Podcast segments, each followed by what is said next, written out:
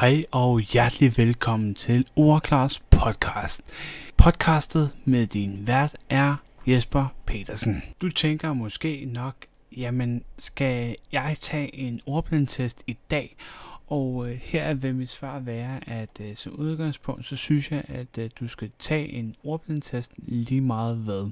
En ordblindtest kan være med til, at øh, du får adgang eller får øh, de hjælpemidler, som du faktisk har brug for som ordblind. Herunder en IT-rygsæk og en masse andet.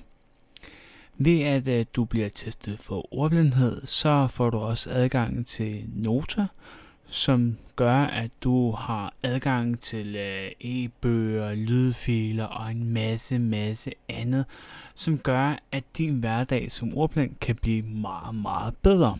Vil du øh, tage en ordblindtest? Øh, ja eller nej? Øhm, der vil jeg sige til dig, at øh, det synes jeg virkelig, at øh, du skal gøre som ordblind. Og øh, det vil kun stille dig i langt bedre lys ved, at øh, du får taget den. Og ved at øh, du får taget den her ordblindtest, så er det ikke ens betydende med, at du er dum, øh, du forstår ikke noget eller noget lignende. Det er slet ikke noget med det at gøre men som ordblind, så får du faktisk øh, rigtig mange gode muligheder.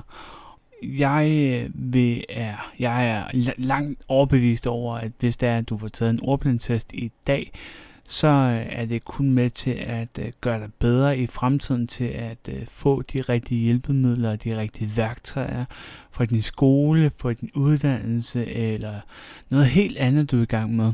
Så som udgangspunkt, så vil jeg anbefale dig at øh, få taget en ordblindtest, og øh, du kan tage en ordblindtest i din folkeskole, eller øh, på øh, VUC, øh, det, hvis du er fyldt 18.